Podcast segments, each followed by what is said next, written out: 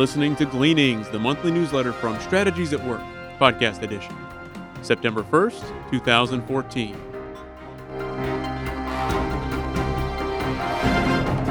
Upcoming events The Strategic Life Alignment Seminar. Struggling to find meaning, purpose, and satisfaction in life? The Strategic Life Alignment Seminar will equip you with tools and a methodology for discerning your divinely ordained life purpose. The next seminar will begin on September 8th See the website strategieswork.com for details. The Strategic Life Alignment Alumni Event.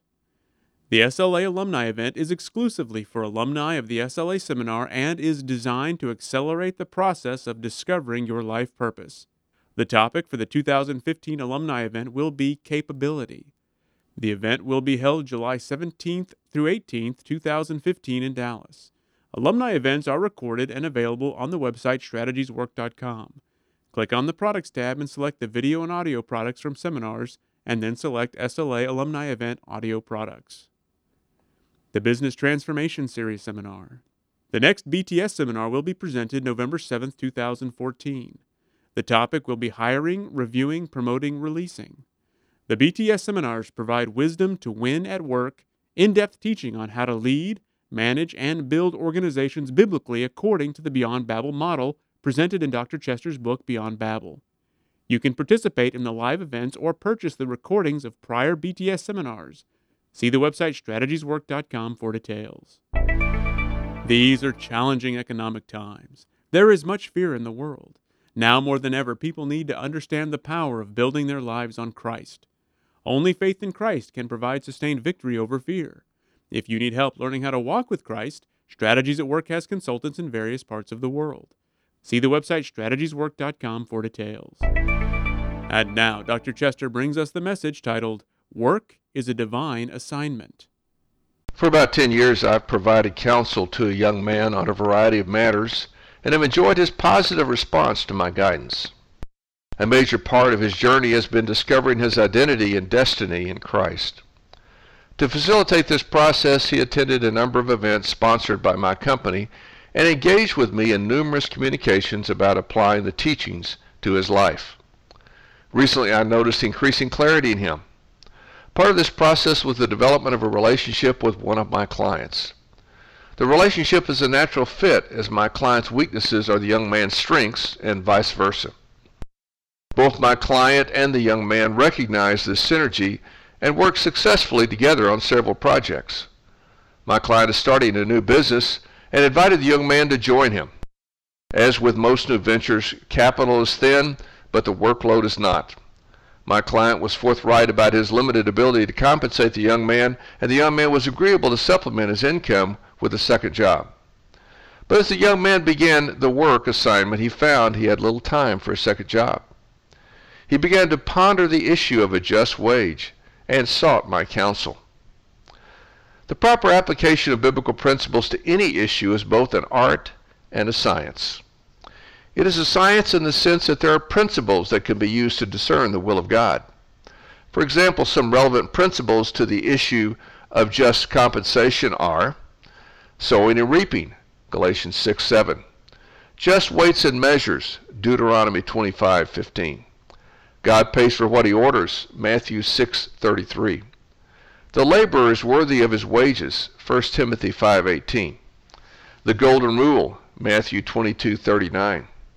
Success is defined in terms of obedience, John 17 verse 4. Applying biblical principles is also an art in the sense that there is an intangible aspect to the decision that requires judgment, discernment, and discrimination as to the Lord's leading in a particular situation. Discovering the relevant principle, the science, is arguably easier than discerning the more subtle leading of the Lord, the art. Principles can be discovered through the study of both general and special revelation. See Psalm 19:1 and 2 Timothy 3:16 and 17.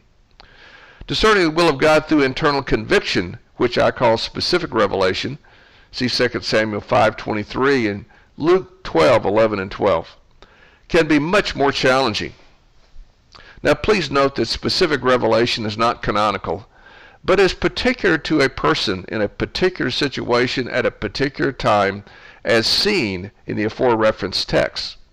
Nevertheless, one can see both the art, specific revelation, and science, general and special revelation, are methods found in Scripture to help us discern the will and ways of God.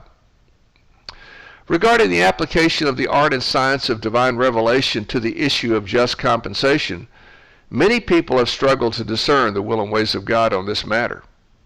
For example, Reell Manufacturing Company, a Minnesota based company, wrestled with the issue of a just wage, which they termed a living wage. Company management wanted to operate biblically and believed that paying a living wage was a righteous way to operate. Their definition of a living wage was, in essence, the income needed by a small family to live modestly and pay normal living expenses in the area where the company was located. Management conducted a study to determine a living wage for their area and concluded that the customary wage for manufacturing workers was below a living wage.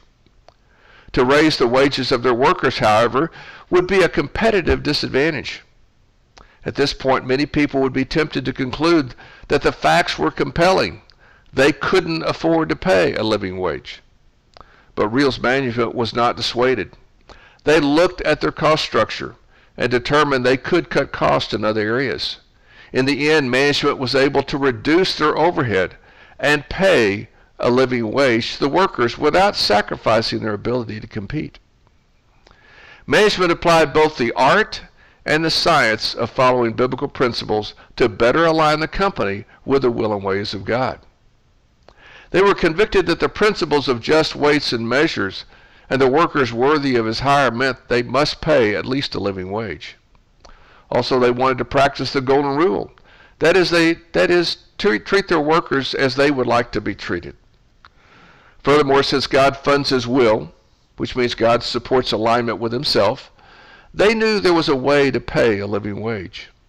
It just required prayerful diligence and discernment to find the way. See Proverbs 25, verse 2. And finally, because success is rooted in obedience, sowing the seeds of financial blessings in their workers would in time produce a harvest of blessing for the company. Determining a just wage is not easy. Biblical principles must be skillfully applied both as an art and a science. The management of Reell Manufacturing Company was exemplary. By following sound biblical thinking in the application of the art and science of applying biblical principles, they discovered the will of God on the issue of worker compensation. Regarding my client and the young man, my counsel to them was to apply the art and science of discerning the will of God through prayerful consideration of general, special, and specific revelation. In addition to the principles noted above, they needed to apply the principle of equal yoking. See 2 Corinthians 6, verses 14 through 17, a principle largely neglected in the workplace today. Then they needed to seek agreement on the application of these principles in their business relationship.